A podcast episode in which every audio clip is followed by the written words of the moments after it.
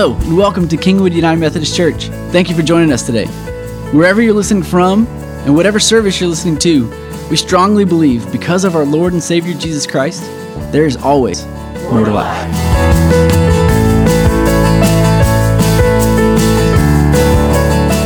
Uh, Matt, I'm a firm believer in singing all the verses of the hymns.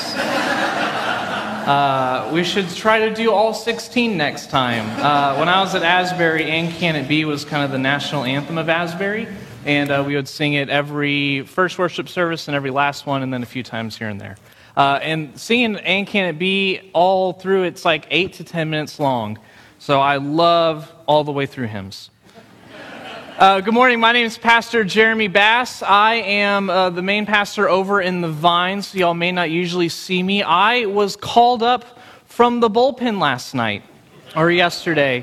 Uh, Clint was planning to preach in here, and then I get a, a text at 10:30 yesterday saying, "Hey, I'm I'm not feeling good. Uh, looks like you're up for tomorrow," which is only fair because I did that to him uh, in December, and so he's paying the favor back to me. Uh, so it'll be great today.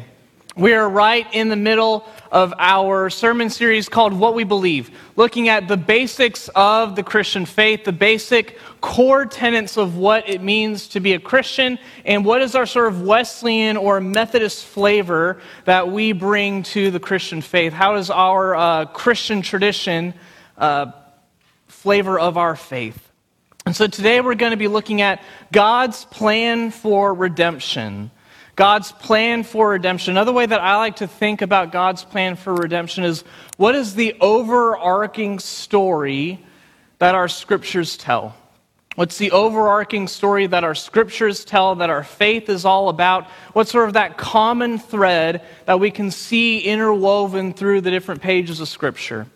And so uh, last week, y'all talked about scripture and I didn't get a chance to listen to the sermon because I was called up last minute. But there's 66 books in Scripture, and they were written over thousands of years, and yet, despite many different authors over many different hundreds of years, there's this common theme, there's this common story that's interwoven by the inspiration of the Holy Spirit through that text. And so we're going to be talking about that story today. And so, before we get into the plan of redemption, I love this quote by Sandra Richter. If you've ever, I think a number of Sunday school classes have done her book, Epic of Eden. I think she spoke here a few years ago. She's great. If you haven't done Epic of Eden, I would highly recommend it. It's a great uh, tool to learn how to read the Old Testament. In her book, Epic of Eden, she writes this about the central problem of humanity. And I love this quote. She says, Throughout all of human history, all we have known about our existence is death.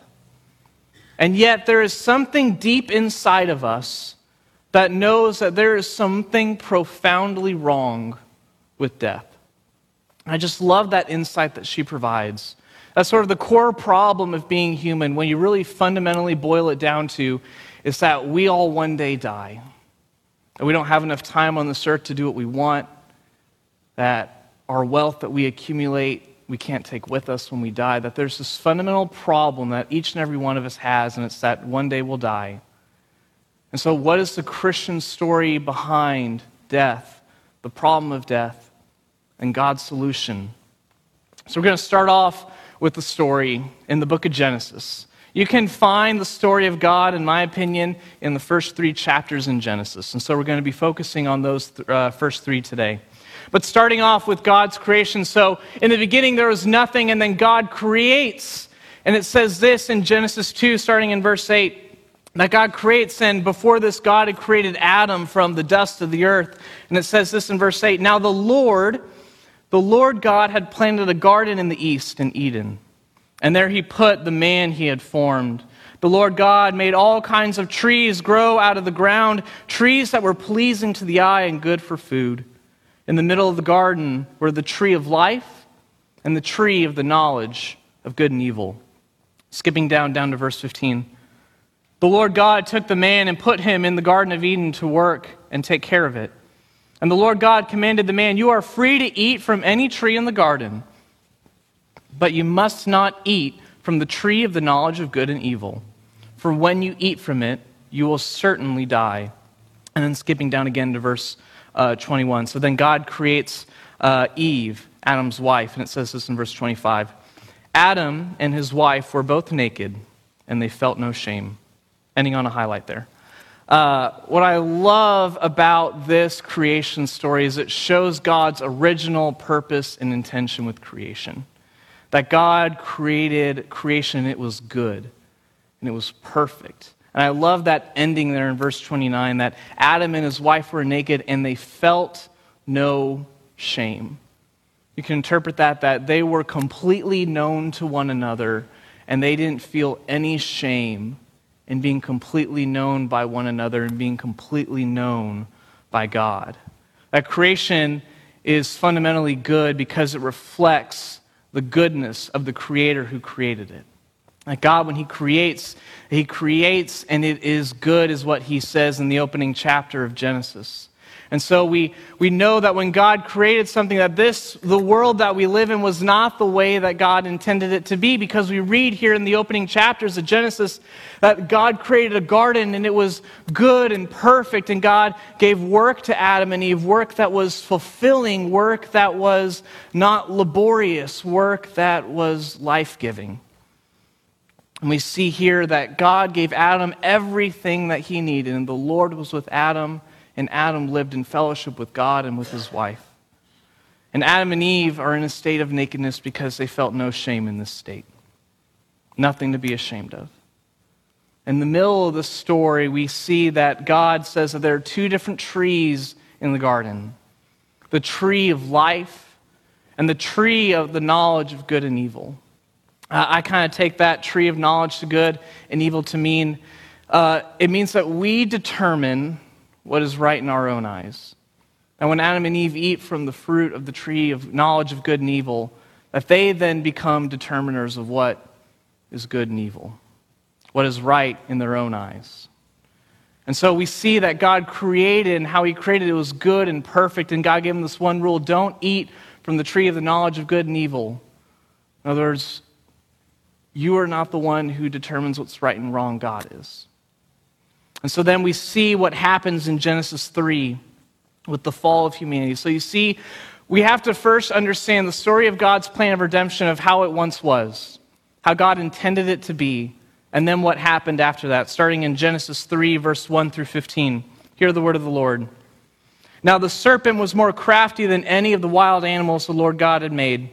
He said to the woman, Did God really say you must not eat from any tree in the garden? The woman said to the serpent, We may eat fruit from the trees in the garden, but God did say, You must not eat from the tree that is in the middle of the garden, and you must not touch it, or you will die. You will not certainly die, the serpent said to the woman. For God knows that when you eat from it, your eyes will be opened, and you will be like God, knowing good from evil, knowing good and evil. When the woman saw the fruit of the tree was good for food and pleasing to the eye and also desirable for gaining wisdom, she took some and ate it. She also gave some to her husband who was with her, and he ate it. Then the eyes of both of them were opened, and they realized that they were naked. So they sewed fig leaves together and made coverings for themselves. Then the man and his wife heard the sound of the Lord God as he was walking in the garden in the cool of the day, and they hid from the Lord God among the trees in the garden. But the Lord God called to the man and said, Where are you? And Adam answered, I heard you in the garden, and I was afraid because I was naked, so I hid. And the Lord said, Who told you that you were naked? Have you eaten from the tree that I commanded you not to eat from? And the man said, The woman that you put here with me, she gave me some of the fruit to eat, and I ate it. Then the Lord God said to the woman, What is this you have done? The woman said, The serpent deceived me, and I ate it. So the Lord God said to the serpent, Because you have done this, cursed are you above all livestock and all wild animals. You will crawl on your belly and you will eat dust all the days of your life. I will put enmity between you and the woman and between your offspring and hers, and he will crush your head and you will strike his heel. The word of God for you and me, the people of God. Thanks be to God. So we see here the fall of humanity. Uh, it's where sin and brokenness enters the world. It's, it's how we answer the problem why is there death? It's how we answer the problem why is there evil in the world? Why is this created world? Why is it broken? Why are there hurricanes? Why are all these natural disasters happen? Why is there so much bad things in this world? And the answer that scripture tells us that's fundamentally sin. That sin and brokenness entered the world. You know, John Wesley, when he reads this and he reflects on it, he says that the root of the fall, when you get down to it, he says, is unbelief or lack of trust in God. And you see that here in those opening verses in Genesis 3, where the serpent says to the woman, Did God really say, sort of sowing that little doubt in her mind, did God really say? Did God really say that this is what would happen? And then Eve believes the words of the serpent over the words of the Lord. And don't we do that all the time too? Believe the lies of the world, believe the lies of the evil one, believe the things that are not of God over choosing to trust God. Because it's a fundamental human problem, isn't it? To believe that we know better than what God does that we are the ones that have the knowledge of good and evil. We are the ones who know what is best in our own eyes, that we can determine what is best.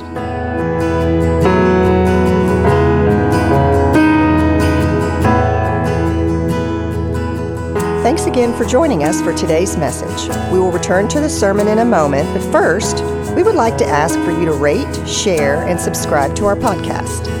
We believe God is doing some amazing things here at KUMC, and your feedback helps our church to reach new listeners that we wouldn't otherwise be able to reach. Now, let's get back to the work.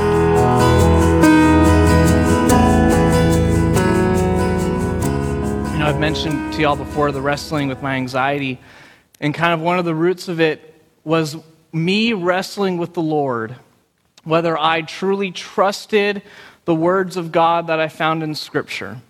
Sort of like I knew it in my heart, but in, or I knew it in my head, but in my heart, I didn't really trust the words of the Lord. I didn't really believe that He loved me, that He had grace for me, that I didn't truly believe it. It was sort of that, that root cause that we see, the root human problem of did God really say? Did God really say that there is grace for you? Did God really say that there is forgiveness for you? Did God really say? And then just fill in the blank. And so you see, Eve, after believing the words of the serpent, it says that she saw the fruit was desirable. She saw the fruit was desirable and trusted the words of Satan over the words of God. So I agree with John Wesley that unbelief or lack of trust in God is what led to our fall. That we chose the tree of knowledge of good and evil over the tree of life. And so the results that you see play out in Scripture, the rest of the Old Testament is sort of seeing the effects of the fall. And you immediately see that in Genesis 4 with Cain and Abel. That the first generation after Adam and Eve is you have a brother killing his other brother over jealousy. And then it's just sort of this spiraling out of control until you get to Noah where just humanity becomes more and more evil. You see the destructiveness of sin and the pervasiveness of sin in our world, and just how all encompassing sin corrupts our world. Sin separated Adam and Eve from the Lord.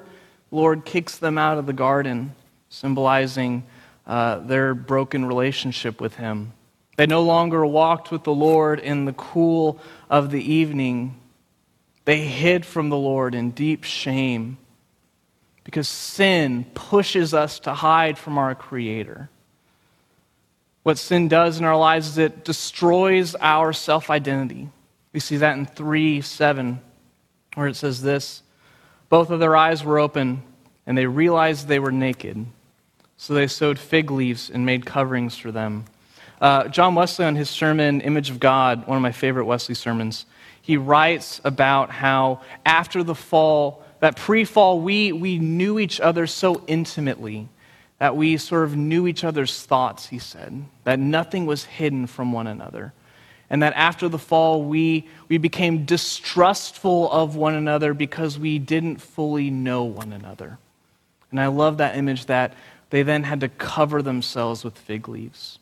Sin destroys our relationship with God. It says in verse 10 Adam answered, I heard you in the garden. I was afraid because I was naked, so I hid.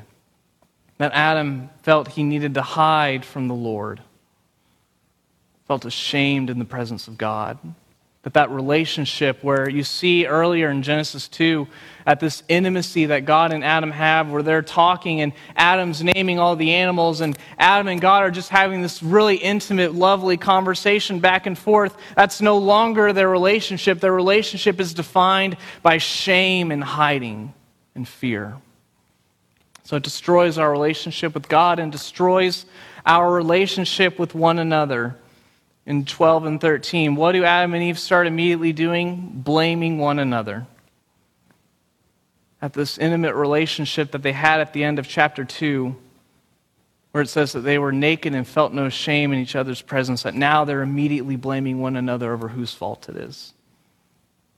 And you see this sort of spiraling out of control, these effects of sin in our world and in our lives. And it just spirals and spirals and spirals. And the book of Judges is one of the perfect uh, analogies to describe the destructiveness of sin. If you haven't read Judges front to back, usually when we do Judges, we just do the good parts like Gideon and Samson. But if you read Judges starting in verse 1 to verse 21, it's one of the darkest books in Scripture in my mind. And particularly right at the end, uh, in the first, last three chapters, it's one of the darkest events described in all of Scripture. And after this really dark event, it says this about God's people, God's chosen people, God's elect people. It says this In those days, Israel had no king, and everyone did as they saw fit of the devastation of sin, that everyone did what was right in their own eyes, that they all thought, I am the one who can determine what is good, what is right. You know, it's almost like uh, when God created, He created something that was good and perfect, like this little pot here. And it's all shiny and good. And this isn't, this is hand manuf- or factory manufactured. This wasn't a hand done one. But when God makes its hand, it's a masterpiece, as Scripture calls us. And then after the fall, it's almost like we take the masterpiece, we've taken what God created, and we just break it. And we destroy it. And all of our creation, all of God's creation that He created good and perfect, is now just shards of broken pottery, shards of brokenness. And so the question then becomes is what is God going to do about it? What is God going to do with all of our brokenness? Is he going to start over from the beginning? Is he going to wash the slate clean and recreate anew? Or is he going to try to fix what is broken? And if you've been a Christian for a while, you know that, spoiler alert, God decides to fix what we broke. That God chooses to redeem and fix what we broke. And we see the heart of God, friends, right in the opening pages of Genesis. We see it in God's promise to the woman, or God's curse to the serpent, that says in verse 15, He will crush your head, your offspring and her, between your offspring and hers, and her offspring will crush your head, and you will strike his heel. The early Christian fathers saw that being the work of Jesus, reflected in those early chapters in Genesis. And then, even more so, friends, in verse 21, I love this image. It says this in Genesis 3:21. Uh, the Lord God, this is after the Lord had kicked him out of the garden. The Lord God made garments of skin for Adam and his wife and clothed them that God makes the first clothes for Adam and Eve using animal skins. Friends, what that means is God made the first sacrifice on Adam and Eve's behalf. That God sacrificed animals for their sin. And then those coverings, those animal skins, literally cover their bodies, just as the sacrifice that God does for them uh, covers their sins as well. In the garden, we see the heart of God's grace and God's mercy right there in the middle of as the pot is being shattered, God is immediately gathering all the pieces up in preparation to put it all back together again. The sacrifice covers them. And this is God's plan for redemption to redeem, to restore. Redemption is one of those uh, Biblish words that we often throw out but don't really describe. Uh, redemption was a secular term that was used in those days. Uh, if you read the book of Ruth, the book of Ruth is about a, a story of redemption. It's a story about a woman, two women named Ruth and Naomi. Ruth, uh, Naomi is the mom, and her husband dies, and she has two sons, and both of those sons die, and her daughter in law is Ruth. And so they move off to a foreign land. They're connected from their family, they're connected from their kinsmen, they're connect, disconnected from their clan. And so then, in their disconnection, Naomi is in a state of destitution. In those days, a woman with no male relative or no male heir had no rights, no authority, no way of survival. And Naomi is so destitute, she says to her daughter in laws, Go away and remarry someone else so that they can take care of you and leave me in my desperation. And Ruth says, No, I will commit to you. I will choose to stay with you. And so the rest of the book of Ruth is a story between Ruth and Boaz, who it turns out is a distant, a kinsman of her, it's a kinsman of Naomi, a distant relative. And in those days, to bring them back into the clan, the kinsman would redeem or take the woman and take her under her care. And so Boaz goes to Ruth and he redeems Ruth and brings those who were disconnected from the clan, disconnected from the family, and Boaz brings Ruth back into relationship. That Boaz comes and redeems her, that he is the redeemer, that Boaz is that, that kinsman redeemer and he restores her back to family protection, back to a place where they can live, not only survive, but thrive. And I love the way the book of Ruth ends. It says this in Ruth 4:13. So Boaz took Ruth and she became his wife.